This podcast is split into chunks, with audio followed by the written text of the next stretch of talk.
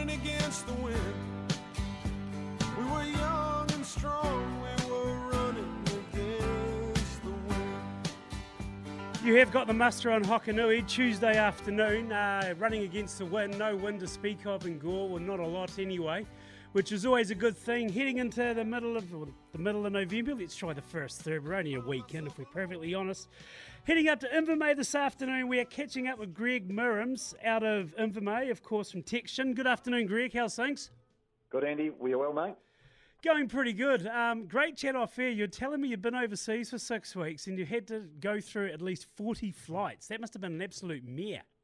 Yes, well, it wasn't 40, it was 18 flights, Oh, 40 days, Andy. But uh, look, it, it wasn't um, it, it wasn't ideal, but it was sort of needed to be done. It was a very interesting look around the world just to see what's going on. And um, as you'd said to me off air, you know, connecting with people that we've been working with through the pandemic, and it was so cool to get in front of them. It was really good. It was just at times a bit challenging. Yeah, and um, let's just say 40 for the sake of a story. Eh? It sounded better between you and me. Fake news, mate.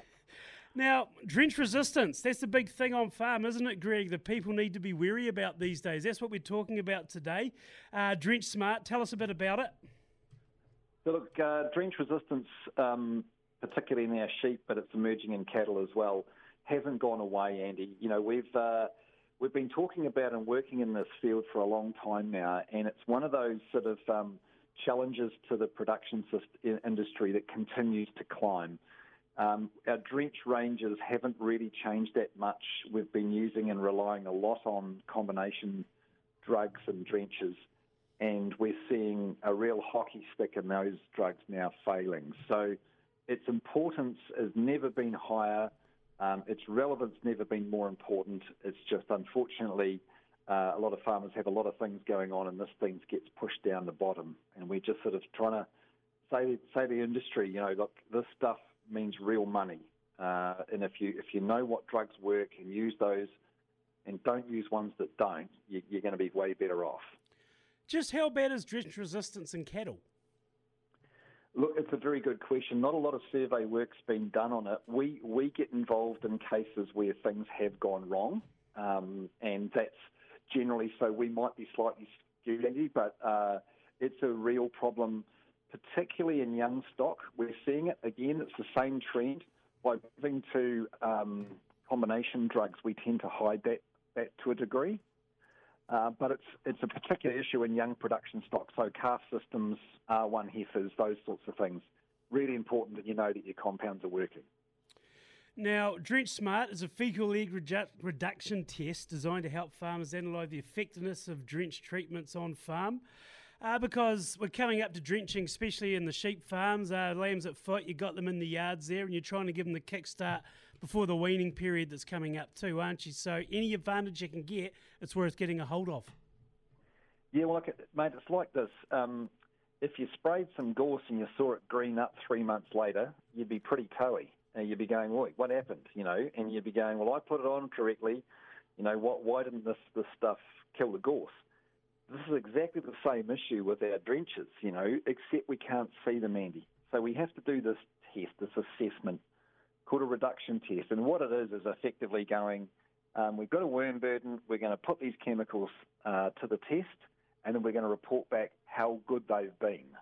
So it's it's really just bringing that information visually, going, this stuff worked, this stuff didn't.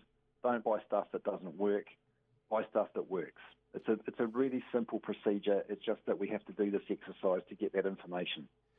Because we talk about drench resistance, we talk about drench rotation being on a program. Used to be, say, white clear combination, maybe a bit of mectin thrown into. Not that many years ago, being told combo was the, um, all you needed yearly. But things have definitely changed, haven't they? They they have, mate. We've been through many generations of ideas around this. Um, I mean, the current thinking is uh, know what works, and then you effectively you, you tailor the the um, the program around that information because not all of our, all of our farms are the same. You know, we have to tailor what we're going to use with our drenches to this particular property because drench resistance is a property specific issue. So it's really knowing that first, Andy, and then also minimising the risk of you know, importing it from someone else's property. You know, you've got to have quarantine procedures, all those types of things. If you lease property or have your animals out, then it's really, really important that you don't want to bring a problem back. So it's just really, um, it's basically a program on information rather than just assuming that everything's all good. How often should you be testing for uh, drench resistance, Greg? Well, look, once you've done the base test um, and you know what drugs are failing, there's no need to go back because it's a permanent um, uh, result, and it doesn't change. They don't suddenly don't lose a drench and then it comes back. It's a genetic development in the parasite population on your farm, and so when they're gone, they're gone.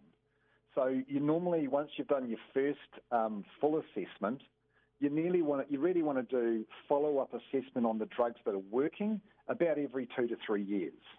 So that's a, it's not an annual thing; it's a regular thing, and it gets cheaper and easier because most farms will have a degree of drugs that they just simply won't go back to anyway. And that's the thing, isn't it? In this day and age, it's about using as little as you need to as far as treatments on animals and just getting them out in the paddock for longer, just staying on the grass. I mean, you look at the savings this day and age, especially with the way that costs are regarding your drenches, regarding labour on farm as well. Um, so you just got to make things effective in your favour. Look, absolutely. And look, you know, the, the, the other part that's not discussed is, or not very well discussed, is, you know, if you're using a compound or a combination drug that's failing, you know, what's it actually costing? Because they, you won't generally pick this up. You won't go look at the lambs and go, oh no, look, they're, they're, they're terrible because of drench resistance. It just takes the cream off them. You know, in today's terms, Andy, that, that might be $20, $25 a head if you've got using a drug that's not fully effective because you're leaving a worm burden in there. So that's one aspect.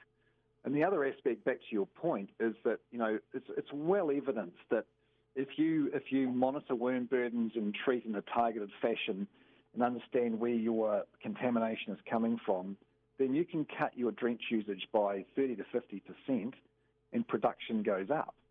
So there's a whole opportunity there for the farming industry to capture this issue.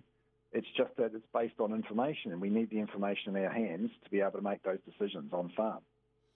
So, Greg, as far as Drench Smart, uh, where's a good place to find some more information about it? So, look, obviously online, you can come to, to us or give us a call at uh, at uh, FECPAC, um, either either or. But basically, Drench Smart is a is a is a complete service where we effectively um, provide all of the personnel and expertise to provide you, at the farm a report on what the status of their drench range is. So effectively, farmers can then buy um, the drugs that they want to use because they work, um, not because someone's giving them a promotion on something. So based on, on performance of those drugs. Greg Mirams out of Techion. Appreciate your time on the muster this afternoon. Right, thanks, Andy. Greg the out of Techion. Uh, before we finish up for the hour, a PGG Wrightson stock sale report out of Lorneville with Sam Riley, I do believe. But up next, Victoria Bishop out of Young Farmers.